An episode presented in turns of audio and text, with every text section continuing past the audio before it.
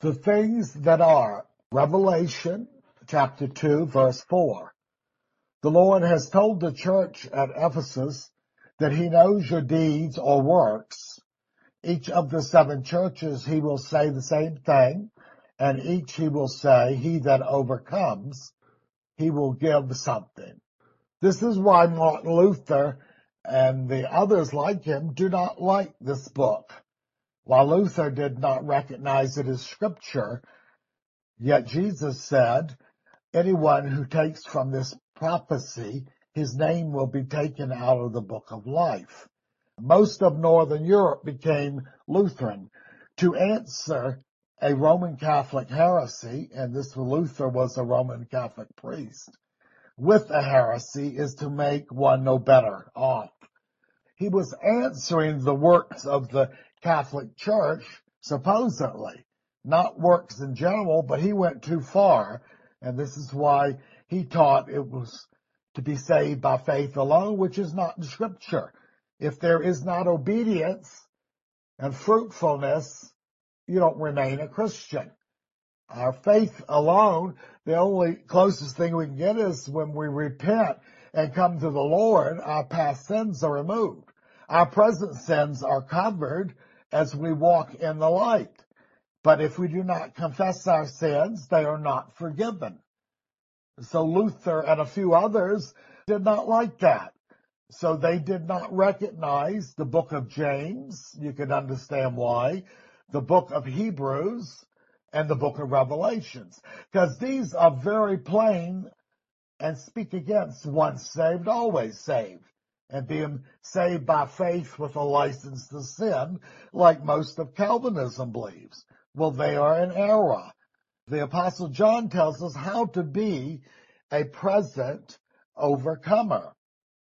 Many of the Calvinistic people teach they don't like the book of Revelation. Oh, we overcame when we confessed as Jesus Lord. Well, this is what scripture says.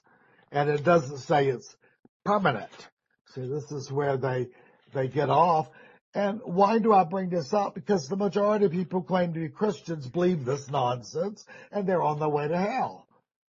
Most of Europe and America is Calvinistic or Catholic and therefore they're lost if they believe these things. And what does John say? Okay. John 4, 4. And you are of God, little children, and have overcome them, that's the false ones, because he who is in you is greater than he is in the world. And we know this by the spirit of truth and error.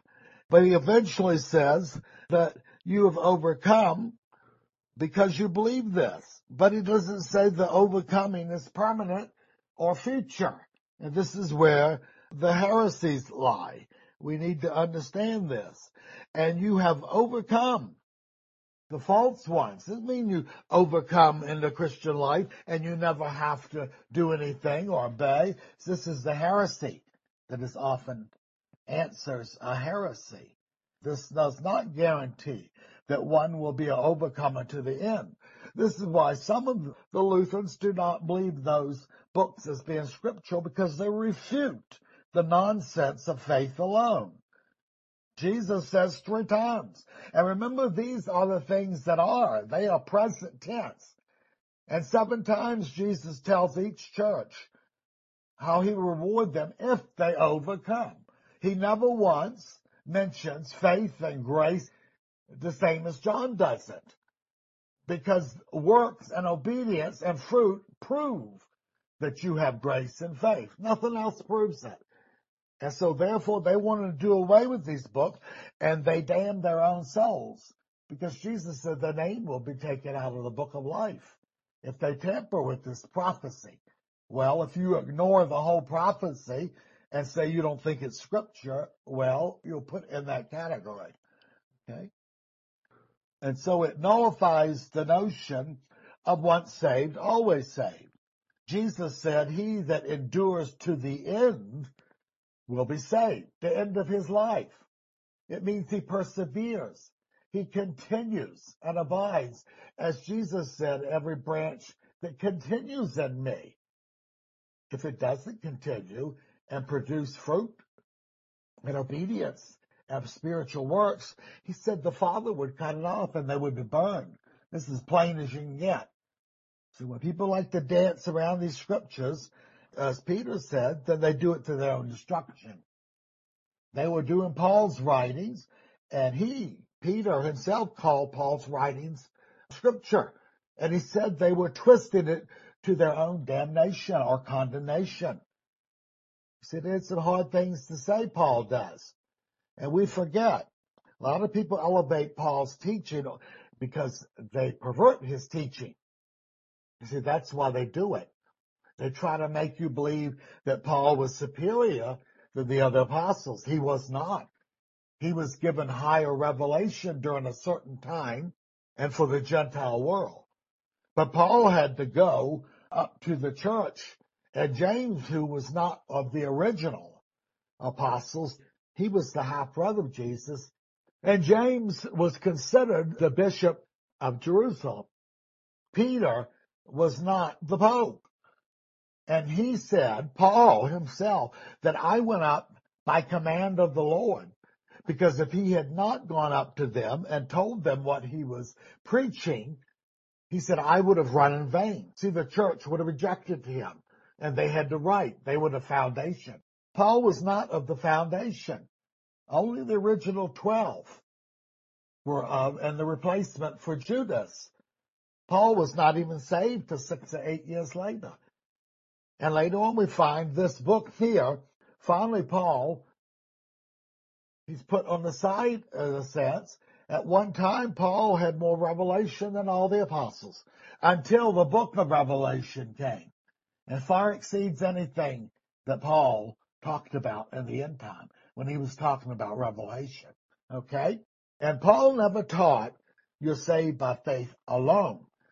Jesus, when he appeared to Paul, his first message to him was, teach repentance among all nations. See, he didn't say just teach belief. People who believe they're saved because they believe something are lost. The majority of professing Christians say, Lord, Lord. They believe.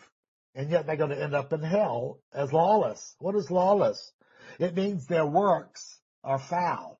They don't produce good fruit.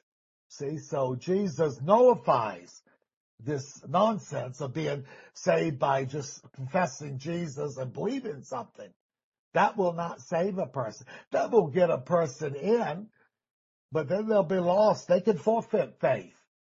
The people who don't repent and come to the Lord and don't bear fruit and don't obey the Lord are false Christians. That's what he wants them to know. John's epistle, he mentions seven or eight ways to tell what a true Christian is. And he never talks about grace or faith. See, because what he talks about tells you whether you have grace or faith. And so it's very plain.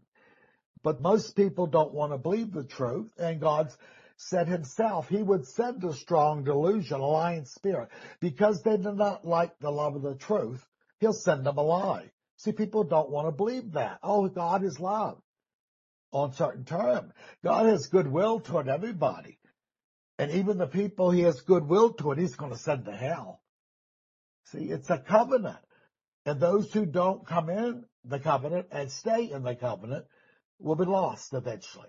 We do live, regardless of what people want to believe, we live under probation. We have to be faithful during our time here on the earth. We have to persevere with the Lord. We have to remain. We have to overcome in a practical way. And that's why Jesus said to each church, he that overcomes, I will give something. He never once said they had overcome. See, they were overcomers in the present as they walked with the Lord. They had eternal life as they stayed with Christ. And when they didn't bear fruit and obey Him, eventually the Father cut them off from grace and they did not have eternal life. While Paul told the Galatians they were forfeiting. Some of them were being lost because they were reverting to being saved by the works of the law which is impossible. And he said, I'm praying that Christ be formed in you again. Well, he must have believed they were lost. Why did Christ have to be formed in them again? And then he also said, if you are justified by the works of the law, he says you have fallen from grace. So the scripture teaches this, even though the majority of the Catholic and Protestant world does not believe this. And so out of the two billion that claim to be Christians, very few are Christians. Jesus himself in answering Peter said, the way is narrow and very difficult and few there be that find it. Jesus said it would be as the time of Noah and Lot. Well, only one person was saved. The families got in because of them. But it was Noah that found grace with God. It was Lot who was considered righteous. So the masses of religion are false as far as Jesus is concerned. They say, Lord, Lord. But he says, I never knew you. Why did he never know them? Because when they were born again, they did not produce fruit. They didn't follow in obedience. They still lived their own lives. So when the Christian so-called became the church for the masses in the third century, Constantine says he was converted because of a sign. So he made all of the empire the Roman Christians. But nothing changed. It was required. But they kept their other religion. That's called idolatry. They were not true Christians.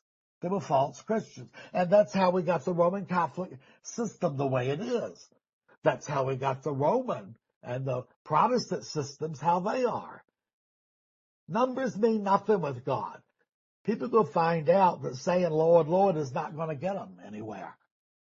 And Jesus, what did he say to them? And they were shocked. They talked about the good works that they did. But evidently Jesus thought their works were lawless and wicked. And he said, I never knew you. You've professed to know me, but you've not followed me. Why do you call me Lord, Lord, and do not do the things that I tell you?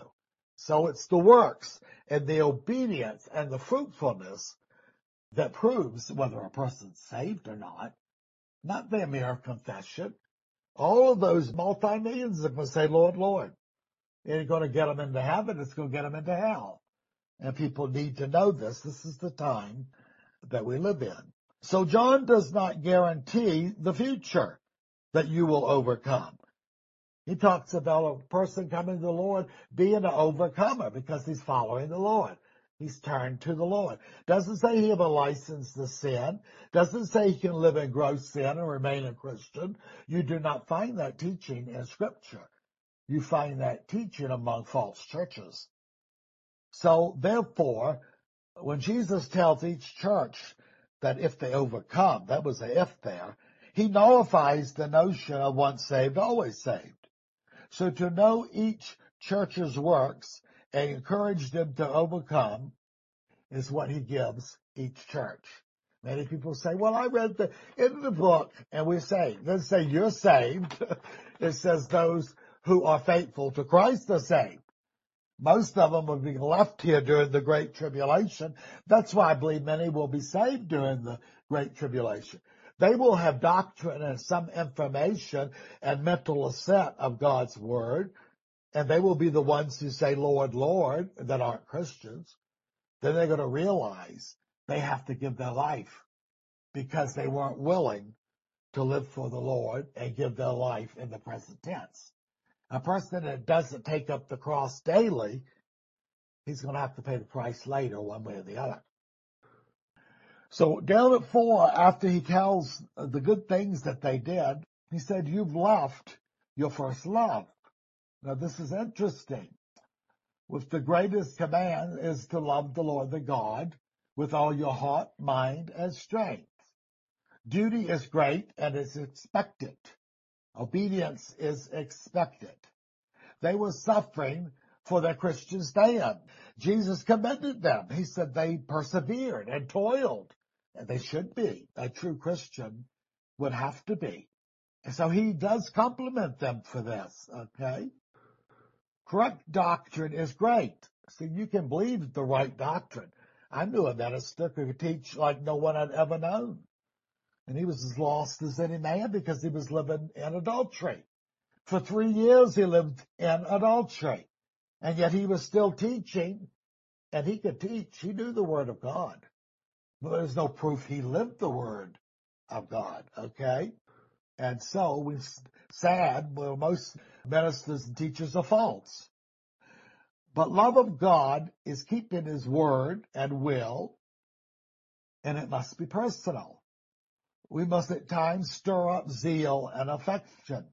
Many people, they'll give their life for the Lord and their religion, what they think is true, but they've forgotten the Lord and their devotion to Him. And the Lord said something interesting. What did He tell them? He said, I have something against you that you have left your first love. You've left me. You've heard all these rules and you've outwardly obeyed what I've told you, and that's good. But he said, but you've forgotten me. And he considered it backsliding. And he considered if they stayed in that state, they would be a lost Christian. Talking about the narrow path. Jesus made it very plain how narrow it was. So many feelings and affections, and they have no obedience.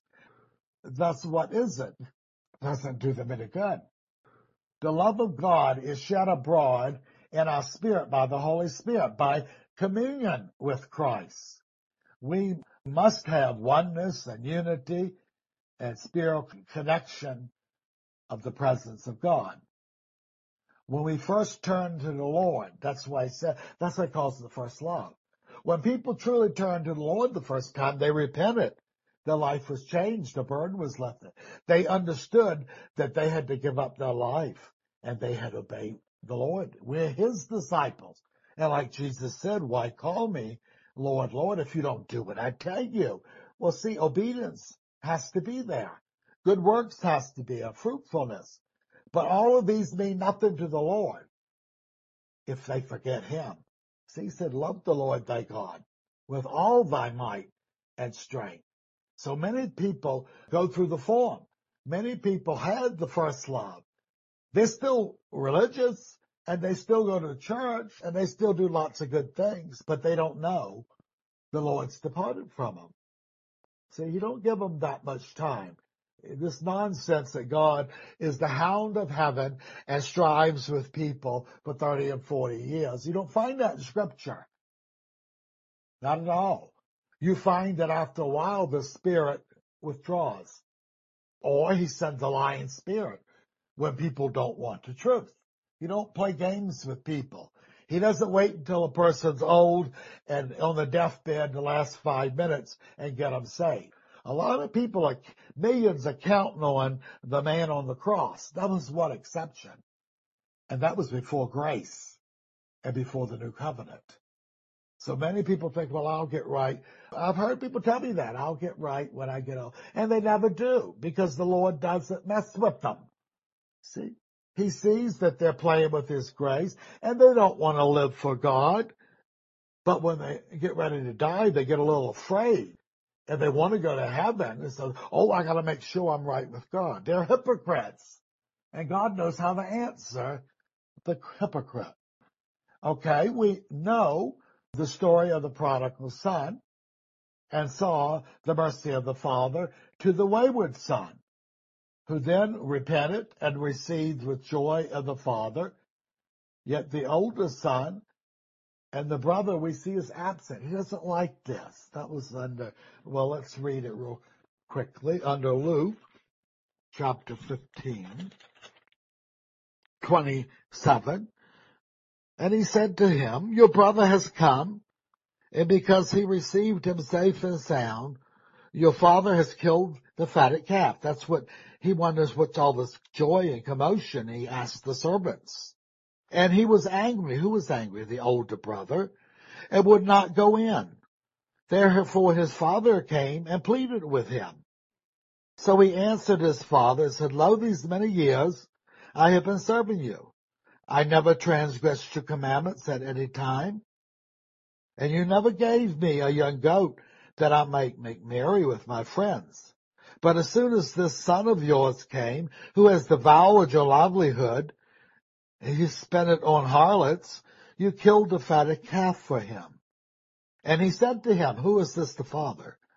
You are always with me and all that I have is yours. What happened? It appears that the older son, he did all these good things, but he didn't have a true love or understanding of the father. He was waiting for the father to do all these things and the father was astounded. He said, well, everything I had was yours. You could have thrown a party. I didn't have to do, you could have done it on your own. You were faithful. But see, he was jealous of his younger brother and he didn't have a proper relationship with the father. The young son who became a wicked sinner and the father said he was dead to me. He was backslid. He said now he is alive again. At least the younger son, he had a proper understanding of the father. That if I come back to him, he will hopefully will forgive me. And he'll at least make me a servant. I don't expect to be a son anymore in relationship. See, so he had a proper, he didn't fear coming back to the father and humbling himself. But remember the older son said, I've never transgressed. He was very self-righteous too. So he didn't have a proper understanding or relationship with the father. And so uh, he had lost, if he ever had, his first love. See, his obedience and everything he did to the Father should have been out of his devotion and love. But it appears it was not.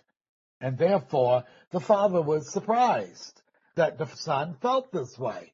He didn't understand this because see, he didn't think that way.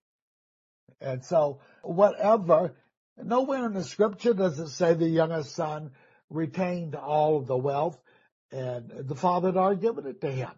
He accepted him as his son and he would have to earn his way. He was higher than a servant, but there's no scripture that says the father gave everything back to him. He understood the consequences of his past sins. And he would have been happy, he said, to be a servant. But the father lifted him up. You see, and he acquired uh, his way with the father. He didn't take from the older son and give him things he had to come another way. And we don't see in scripture this happening. So his father said, son, you are ever with me and all I have is yours. It appears the older son didn't recognize this. He said, well, I wanted to throw a party and you didn't give me a calf and stuff. The father was surprised. What do you mean I didn't give you? Everything I had was yours. You could take it in any time and have a party. And that would have been fine. But evidently, the older son had a misunderstanding. He did not have a true love for the father, and it appears the youngest son, even in his failure, understood his father and came back. So he had no real love and communion with the father. Yet it was his fault. It was not the father's. The father loved both sons. The older seems to have understood duty and obedience and love and affection was lacking in his part. So this is what we find with the church of Ephesus. Jesus commends them. You are perseverance. You don't tolerate false teachers. You test those who claim to be apostles and found them to be liars. You know the word and you've remained and persevered. He said under tribulation or troubles. And he, they should have. And he commends them for this. But then he says, I have something against you. You forgot me. See, that's what he's telling them. How serious was this? Well, we'll see it was very serious. And see, he'd left the childlike state of the oldest son, and he saw the father in a different light. And therefore he lost his relationship, which the father was willing to give him. Jesus said, and you have left your first love. What did they leave? Their deep love and devotion to Christ when many of them first came to him. What happened when people came to the Lord out of these cult religions that were in the Roman Empire? They stopped their sinning. They stopped gross sinning. They obeyed the Lord. They stopped wickedness. They started to live right. That's why the people of the world hated them. They changed, and they had a love for the Lord. And he expected that. The law said you shall love the Lord your God with all your heart, mind. Not only includes obedience and duty, it means relationship, emotional, feeling, devotion. This is what he was talking about. So this is a dangerous thing that some of the true churches fell into. But the church of Ephesus would have lost this single-hearted devotion to him. Holy in lifestyle, and they wanted the truth. They should not have forgotten this, but they did. And what does he say? Verse 5. Therefore remember from where you have fallen. That's a hard word there. And repent and do the works you did at first. Or else, he gives them a threat. I am coming to you and will remove your lampstand out of its place. What is Christ telling them? You will no longer be a Christian. You will no longer be a Christian church. I will remove myself. That's what it means to fall. They fell from grace. The majority of the church was lacking. That means that every individual was in that category. As a whole, like when Paul was talking to the Corinthians, he commended some and he reproved others. So he was same thing with the epistle of James. He uh, commends and he reproves.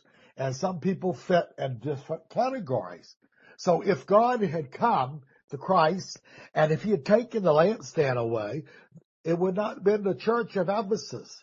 There would have been some candles left that were serving the Lord, but they would not have been a viable church, which seems to be very important to the Lord. He said, I'll take your lampstand. Who is the lampstand? The lampstand is Christ and the Holy Spirit that gives life to the church. He said, I will remove you if you don't repent. He didn't talk about he gives them a lot of space and time here. He said, out of this place. So twice he says, unless you repent. Repent means what? You have said, you have failed, and you need to come back. That's what repent means, to turn around and come back. The same as Paul was speaking to the Galatians. Some of them have forfeited grace and fallen from grace because they went back to the law. And Paul said, Oh, I'm praying that Christ will be formed in you again. Did he believe you could lose your salvation? Well, obviously he did. He refutes those who distorted his words. He refutes them as false teachers, okay? And so he warned them of these things. Now Christ is addressed to most, like we said, but not all in this church. Like the epistles, he covers different problems and groups. Therefore, this reason, you'll fall and leaving your first love. What fall? They fell. See, people sometimes don't want to realize that they're lost, that they need to get saved again. They need to come back to the Lord. Oh, I've heard people say, oh, well, I rededicated. Well, if you rededicated your life, it means you were lost. I used to hear this all the time in the Calvinistic church. Every week, a lot of the people and young people would set it up and come back and rededicate. It's because they were never saved. They never stopped fornicating. See, they didn't understand what true Christianity is. The Bible doesn't tolerate that. Any person who claims to be a Christian who lives in any gross sin, that means abides in it, practices it, he said they'll not make it to heaven. Why won't they make it to heaven? Because they're not Christians. See, that was Paul's theology. He named 22 sins. And then he said, and the such like, in case I miss any. He said, those who practice these things will not make it. He said, they will not enter the kingdom of God. See, he makes it so plain and people just want to dance around it. Uh, but what did Peter say? To their own destruction. See, if you don't accept the word and the truth of the word, you're playing with the lying spirit. And majority of Christians are false. And they're playing with lying spirits and they think they're okay. And they go stand speechless before the Lord. It means they'll have no answer. Once the truth comes out, they won't know what to say other than these multitudes, they'll start to fall back on some good works that they did. And yet Jesus said, but you were lawless. Your lifestyle was wicked. So it didn't matter that you did some good things. Uh, uh, James says, he that offends at one point of the law has broken the whole law. Same applies to the Christian. You can keep all the commandments like the rich young ruler, but you can be living in adultery and it nullifies everything else and makes you a non-Christian if you stay in that. So that's why Paul told the man who was having an adulterous affair with his stepmother. Paul was shocked that the elders hadn't already thrown him out. He said, that wicked person. Nowhere in scripture is a Christian called a wicked person. He told him to turn him over to the devil and perhaps he'll come back. That's what he did. He repented and he came back. And then uh, the poor Corinthians, they went the other way. They didn't want to forgive him. And Paul said, well, you got to receive him if he's truly repentant, lest he be taken with sorrow and too much. So we see that even Paul believed the person could repent and come back to the Lord. But their conditions, they had to repent. The early church did not accept people living in gross sin like they do today. Well, it's because they're not true churches. They say, well, just love them and nobody's perfect. Sounds like uh, we're going to find out another church what we deal with. They're not Christians. The shepherds are false for not reproving them. Why, even God himself said, when he was dealing with Ezekiel and the false prophets, he said, were they true prophets? He said, they would have turned my people from their evil ways and their evil doings. That's what a true minister does. He doesn't allow a person to stay in wickedness. The early church either got them to repent or they threw them out. They didn't communicate with them spiritually. They broke fellowship with them. Uh, they were showing them that the Holy Spirit has broke fellowship with you but not today. We're open. I see the signs around town. Everybody's welcome. Well, in Paul's church, everybody wasn't welcome. If you did not repent and live for the Lord, you were not welcome. If you caused problems, you were not welcome. If you were false, you were not welcome. And here Jesus talks to Ephesus and commends them for the false prophets that came in and they tried to claim to be apostles like John. See, John was gone in prison and they crept in. And he said, and you've tested them and proven that they're liars. See, not only what they believed, but what they taught. The church understood how to deal with them. They didn't say, oh, oh we just love them anyway and, and let them espouse their heresies. That's false. That's why we have so many false ministers and teachers who will receive the greater damnation. They're cowards. Many of these ministers and teachers, they're afraid of the people. They want to give the people what they want. They want to be liked. See? They want to be paid. They want to be lifted up by the people. See?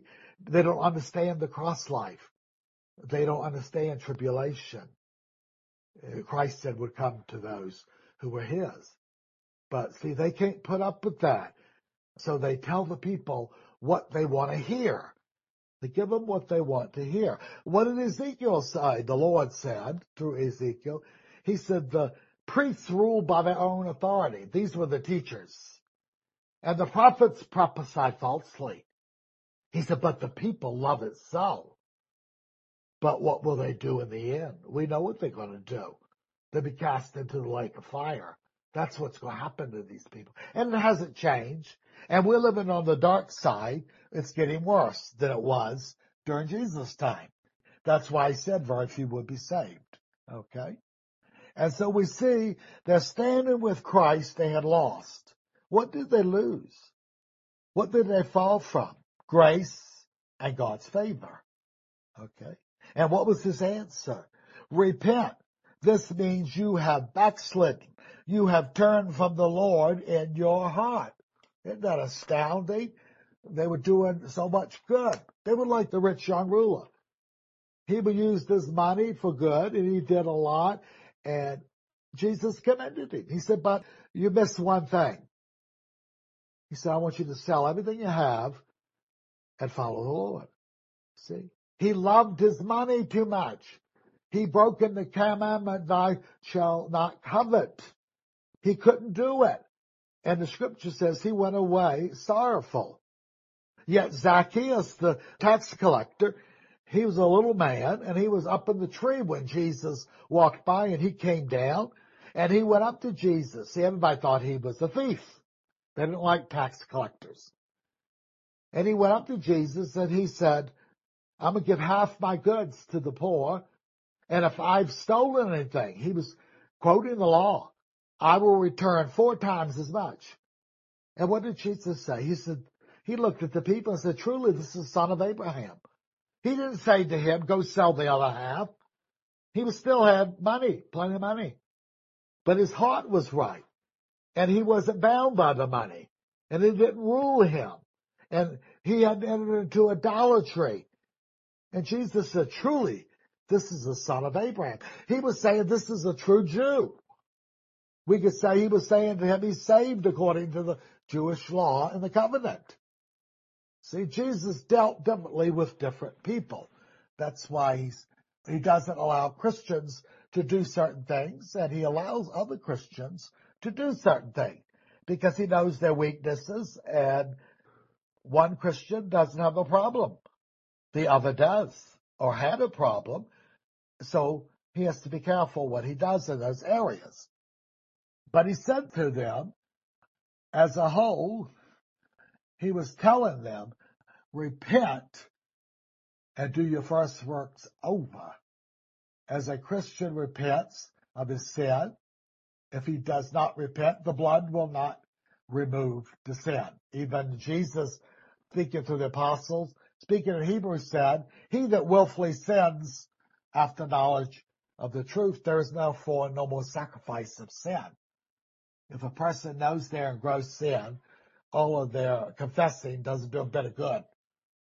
See, all their willful sinning will get them lost. He said, turn, confess and repent. Proverbs says an interesting. Thing. He that confesses his faults and turns away shall find mercy. He has to turn away. See, we're just told today, all you have to do is confess Jesus and you're saved. That's a lie. The devils believe Jesus is the Lord. The majority of false Christians believe that Jesus died on the cross and he's Lord. And they're going to end up in the lake of fire. See, that's why John doesn't mention faith and grace. He figured Paul had mentioned enough of those things. He talked about what faith and grace produces. The same thing in the seven churches. He doesn't mention too much grace or faith. He tells them what they do either keeps them with God or doesn't. It's the acts. And when you see the word deeds, it means works. People don't like using, oh, works, works. Oh, we're afraid of works. We better not live any good works. We don't want to be a hypocrite and self-righteous. No, you want to end up in hell in a lake of fire. That's what happened to these people. Let's take a break here.